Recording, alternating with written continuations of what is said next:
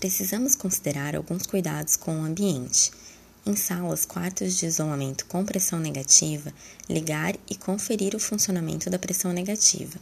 Realizar o controle da pressão e registrar o valor a cada 6 horas no prontuário eletrônico.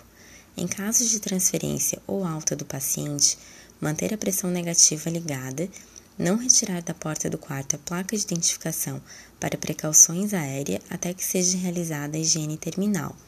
O profissional da higiene deve utilizar máscara do tipo N95.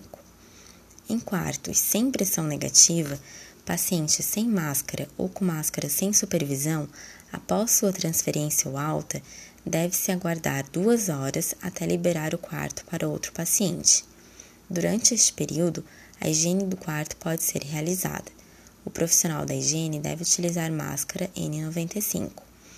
Paciente com máscara supervisionada durante todo o tempo de permanência, o local pode ser liberado para o próximo paciente após a limpeza do ambiente e equipamentos.